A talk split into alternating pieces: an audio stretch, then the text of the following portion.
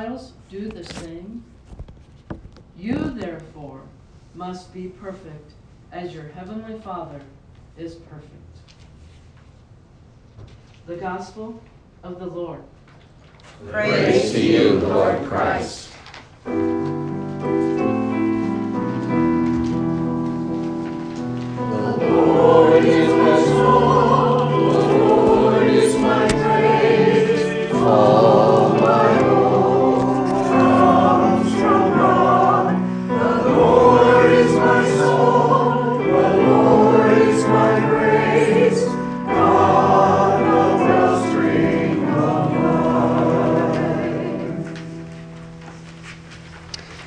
Heavenly Father, we come to you today from a place of need. Uh, we need to be fed by you. We need to be nourished by your word. Give us our daily bread. Give us spiritual sustenance today as we hear your word. For your glory, I pray. Amen. Amen. You can be seated.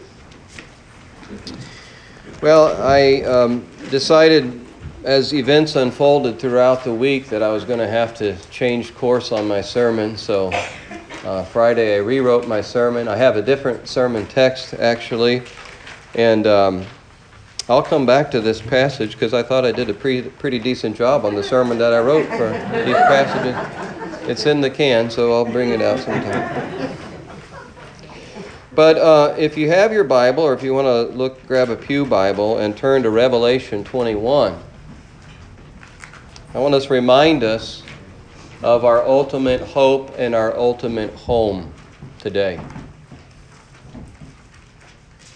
Our ultimate hope and our ultimate home. And so, Revelation 21, this is the revelation that God gave uh, John, the Apostle John, supernatural vision of the future. And he writes this Revelation 21 starting in verse 1. Then I saw a new heaven and a new earth. And the first heaven and the first earth had passed away, and the sea was no more. And I saw the holy city, New Jerusalem, coming down out of heaven from God, prepared as a bride adorned for her husband. And I heard a loud voice from the throne saying, Behold, the dwelling place of God is with man. He will dwell with them, and they will be his people.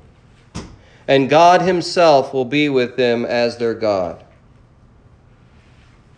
He will wipe away every tear from their eyes. And death shall be no more.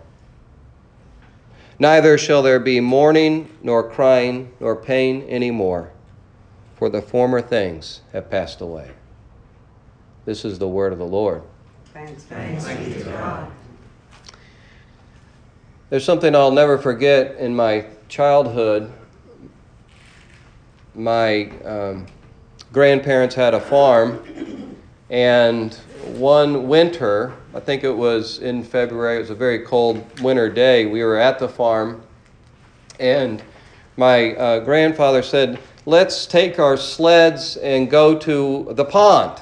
There was a small pond there, and uh, the, the pond was frozen over, and he thought it'd be great if we could go. We didn't have ice skates, but if we skated on our shoes and went out on the sleds over the frozen pond.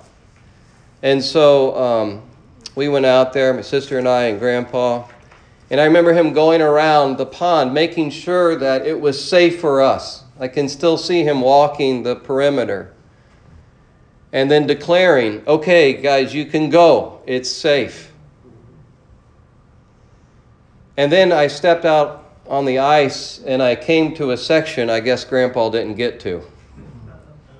Now, it wasn't over my head, but I'll never forget that sound of the ice cracking beneath my feet. And then in an instant, I'm up to my well, shoulders probably in frozen water. And so that was terrifying at the moment. I thought I was safe. I thought I was on solid ground, or at least solid ice. And it wasn't the case. And later we got back to the farmhouse. I got dried and uh, before a crackling fire and hot cocoa, we, we joked about it and laughed about it. We, we got through it. But at the moment, it was really scary and terrifying. I think that's the case today for many people in our nation. What we thought was solid, what we think we can depend on, is starting to crack. And the uncertainty of that leads to great fear and anxiety. Some people think that they're secure because of their financial resources. And those are on shaky ground right now. Things are beginning to crack. We, we have imagined because we have great technology and medical care that things like this aren't going to affect us or we'll have a swift solution. And that turns out that it's not the case right now. Hopefully, uh, the, the solutions will come quicker than people think. So, the, the things that people have hoped in, the things that people have thought will make them secure, are cracking beneath their feet, and this is leading to, to panic and uncertainty. This is a time, brothers and sisters, where we need to remind ourselves of the basis of our hope, our ultimate hope, the foundation that we can walk on the solid foundation of the promises of God that will carry us through this life into the next. We need to remember our ultimate hope and our ultimate home. And so I want us to consider John's vision.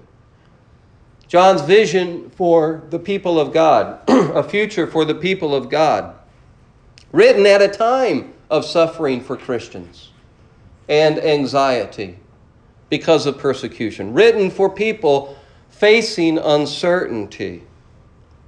And these words apply to us today. A great hope for the people of God. He talks about a restored creation in verse 1. A restored creation. Then I saw a new heaven or a new sky and a new earth. For the first heaven and the first earth had passed away, and the sea was no, no more.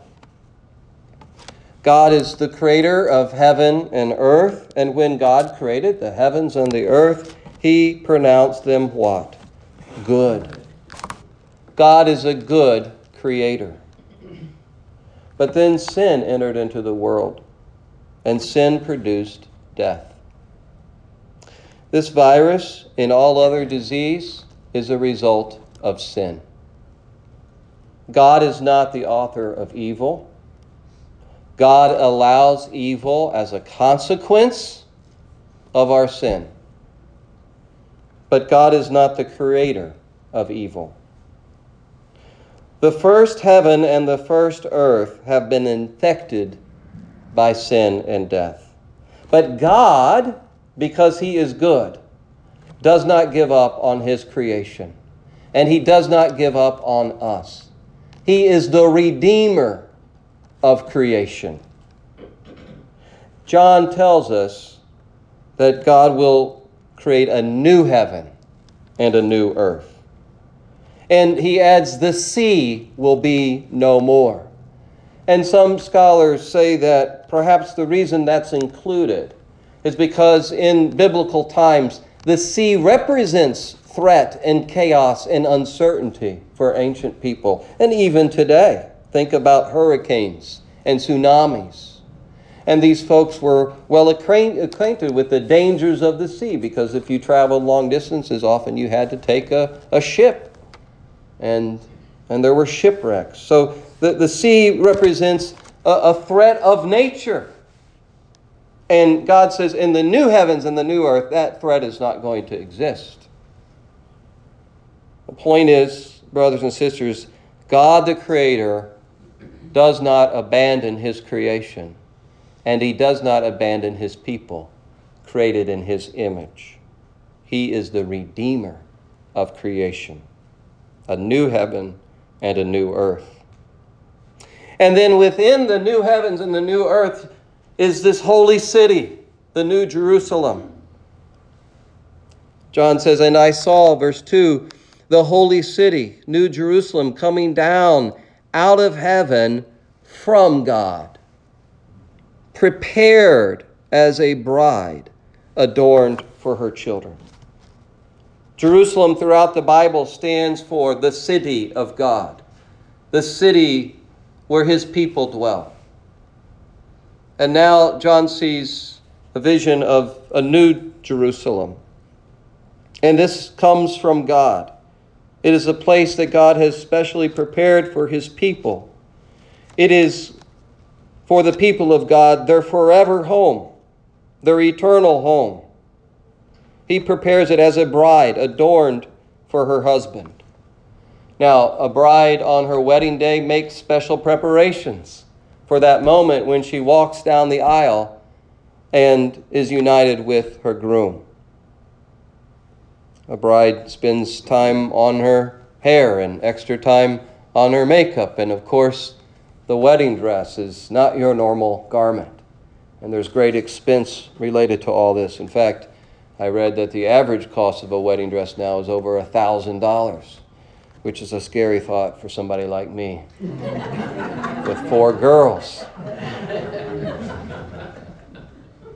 But when a bride walks down the aisle to meet the groom, it's this moment, momentous occasion filled with beauty and joy and hope and love. And I remember somebody saying to me after my wedding ceremony, Ben, I never saw your face light up like it did when you were watching Josie come down the aisle. It's a time of beauty and hope and joy and love. And God says that's what it's going to be like in this holy city. That's what it's going to feel like. God is preparing this and we are preparing, and He has prepared us through Christ to meet Him in the holy city. And later in this chapter 21, he describes the beauty of the holy city of God, the beauty of heaven. And I'm just going to talk about some of these symbols and depictions. Some people take them more literally than others. The point is that it's going to be a place of astonishing unimaginable beauty. So here are some of the descriptions. John talks about the radiance of this holy city. The light of this holy city is going to be as clear as crystal. And that radiance is going to come from the glory of God. God's radiance is going to shine forth from this city. His radiance is going to be the light. And it's going to be as clear as crystal. The walls will be of pure jasper, which is a precious gem. The city itself, he says, is made of pure gold, the gates made of pearl. In other words, this is going to be a place of breathtaking, astonishing beauty. And I want you to think of the most beautiful place that you've been to, or a place that you like to go to that is a place of, of beauty and safety. When I think of beauty, I think of the mountains of northwest Montana. We're able to go there quite often because Josie's family lives in northwest Montana, and in the summers we get to spend several weeks there hiking in the mountains, enjoying the beauty of God's creation, looking at the snow capped peaks and the, the pristine mountain lakes. I've never seen water that looks like that in the mountains of Montana. It's breathtakingly beautiful. For you, it might be an ocean scene or maybe a beautiful garden. I know there are people here who like to spend time at the botanical gardens because it's a place of peace and beauty and rest. It might be the beauty of a, of a building, the architectural wonder of a, of a glorious building.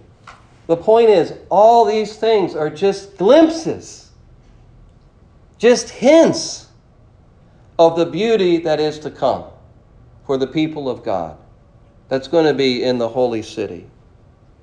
That is what lies in store for us. That is what lies in store for the bride of Christ. John Donne, the great English poet, and he was also an Anglican priest, in the 1620s, he, he became ill. And he thought that he had the plague, the Black Plague, which, you know, wiped out millions and millions of people throughout the centuries in Europe. And it was a horrible way to die. Um, I read some detail on that this week, and I won't go into the detail. But this was, I mean, we think we have it bad now. The, the, the, the Black Plague was terrible, and um, it was an awful way to die. And John Donne thought that he had this. And he takes to bed, and physicians began to work on him, and um, turns out he was misdiagnosed. Uh, but he wrote devotions as he was lying in bed. And he wrote, uh, the, the, book is called, um, I think it's Devotions on Emergent Occasions. Really snappy title. And Steps Towards My Sickness, or Steps in My Sickness. But at any rate, they're beautiful devotions. And, and, and one of these devotions, he says this. And this is something we need to remember, brothers and sisters. He's praying to God. You have reserved thy treasure of perfect joy and perfect glory to be given by thine own hands when we shall possess in an instant and forever all that can make us happy. In an instant and forever, all that can make us happy is there waiting for us to be given by the hand of God. Friends, that is a hope that we have as Christians that the world does not have.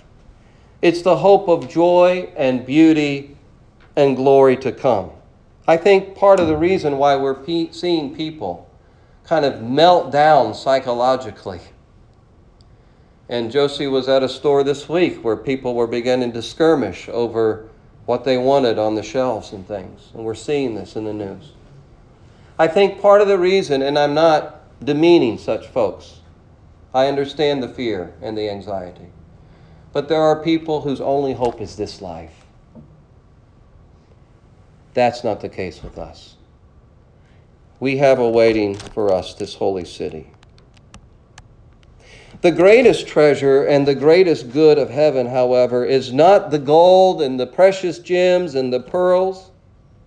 The greatest good is not the fellowship of the people of God. All these things will be wonderful and will contribute to our delight and our eternal enjoyment, and they will increase throughout the ages of eternity, if we can even use the term age as it relates to eternity. Our delight and our joy will increase because of these gifts that God has given us. But the greatest gift of all is God Himself. God will be with His people, it says. God will dwell with His people.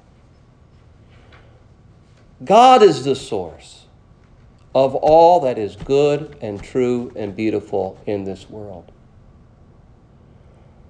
We know God is good because God gives us good gifts. He gives us the gift of life and the good things in life. He gives us the gift of His Word and the sacraments and the body of Christ to strengthen us on this journey. He has given us His own Son. This is love. God demonstrated His love in this that while you and I were sinners, Christ died for us on the cross. We know God is good because He gives us good gifts. But in heaven, we won't just have the gifts, we'll have the giver. We'll be in the presence of the giver of all these good gifts. We encounter God now through instruments. We encounter God now in a mediated way a go between. We encounter God through His Word, through His sacraments, through the presence of His Holy Spirit. There are times where, in seasons where we enjoy a greater sense of His presence in prayer and worship, and that's wonderful, but those seasons vary and come and go. But in heaven, we will have God's immediate presence. God Himself, it says, will be with them as their God. That's the greatest good of heaven. And in this place, in the presence of God, He reverses the curse of sin. It says, God will wipe every tear from their eyes, and death shall be no more. Neither shall there be mourning, nor crying, nor pain anymore, for the former things have passed away. Death will be no more. Now, I don't know about you, but I've been keeping track of these numbers as the pandemic spreads, and sometimes I have to take a break from looking at the numbers. The numbers of people infected, the numbers of people who've recovered, and thank God that's it's mainly what we're seeing the numbers of people recover. There's more people, obviously, who've recovered than have died. But there is that number of people who've died, and that's getting the headlines. And when I wrote this on Friday, it was around 5,000. I don't know what it is now. And that's a scary thought. And we look at these numbers, they begin to tick up. But you know, every day all over the world, every day, this is according to Google, 150,000 people die. Every two seconds or so, somebody dies. Death is a part of this life. The prayer book says at the funeral, at the graveside, in the midst of this life, we are in the midst of death. What this is doing for many people who would like to just ignore that harsh reality is it's right there in front of their face. It's making them confront this uncomfortable reality. The reality of death, which is perhaps the most painful part of life. But God promises a day when death will be no more. Don't forget those promises. Now is the time to believe it, to renew our hope and trust in God. The basis of that belief that death will be no more is the resurrection of Jesus Christ. Because we believe that God raised him from the dead and conquered death, hell, and the grave, we who are in him have that victory. We have a share in that victory. If Christ was not raised, we don't have hope, Paul the Apostle says. But in fact, Christ has been raised from the dead. We are called the church of the resurrection. And that is a foundation of our hope.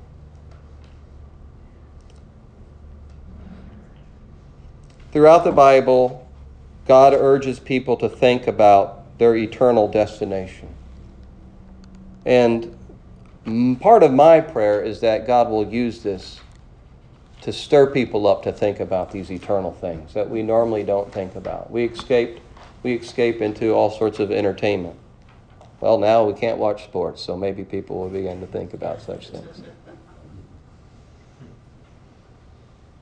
God does not desire anyone to perish, but all to come to repentance. You know, there's the city of God, and then there's the dwelling place of those who've rejected God, who rejected God's provision for their sin. Their name is not written in the Lamb's book of life.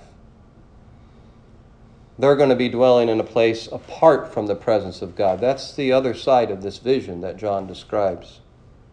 And John describes that part of the vision too. And so, brothers and sisters, in this time, let's pray that God will use this to wake people up to their spiritual condition and their need for this hope. And let's use our influence to witness to the hope that we have and also to call people to this same hope. My prayer for you and for me, for all of us, is that we would have this deep down assurance that when we leave this mortal life, we're going to the heavenly city. prepared for us. Why? Not because of our righteousness, but because of the righteousness of Christ. Because we trust in the crucified and risen Lord. Amen.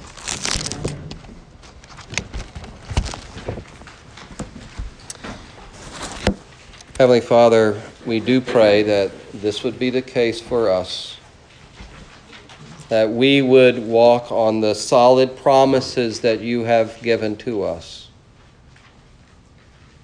and that we would be witnesses of that hope in word and deed during these difficult times.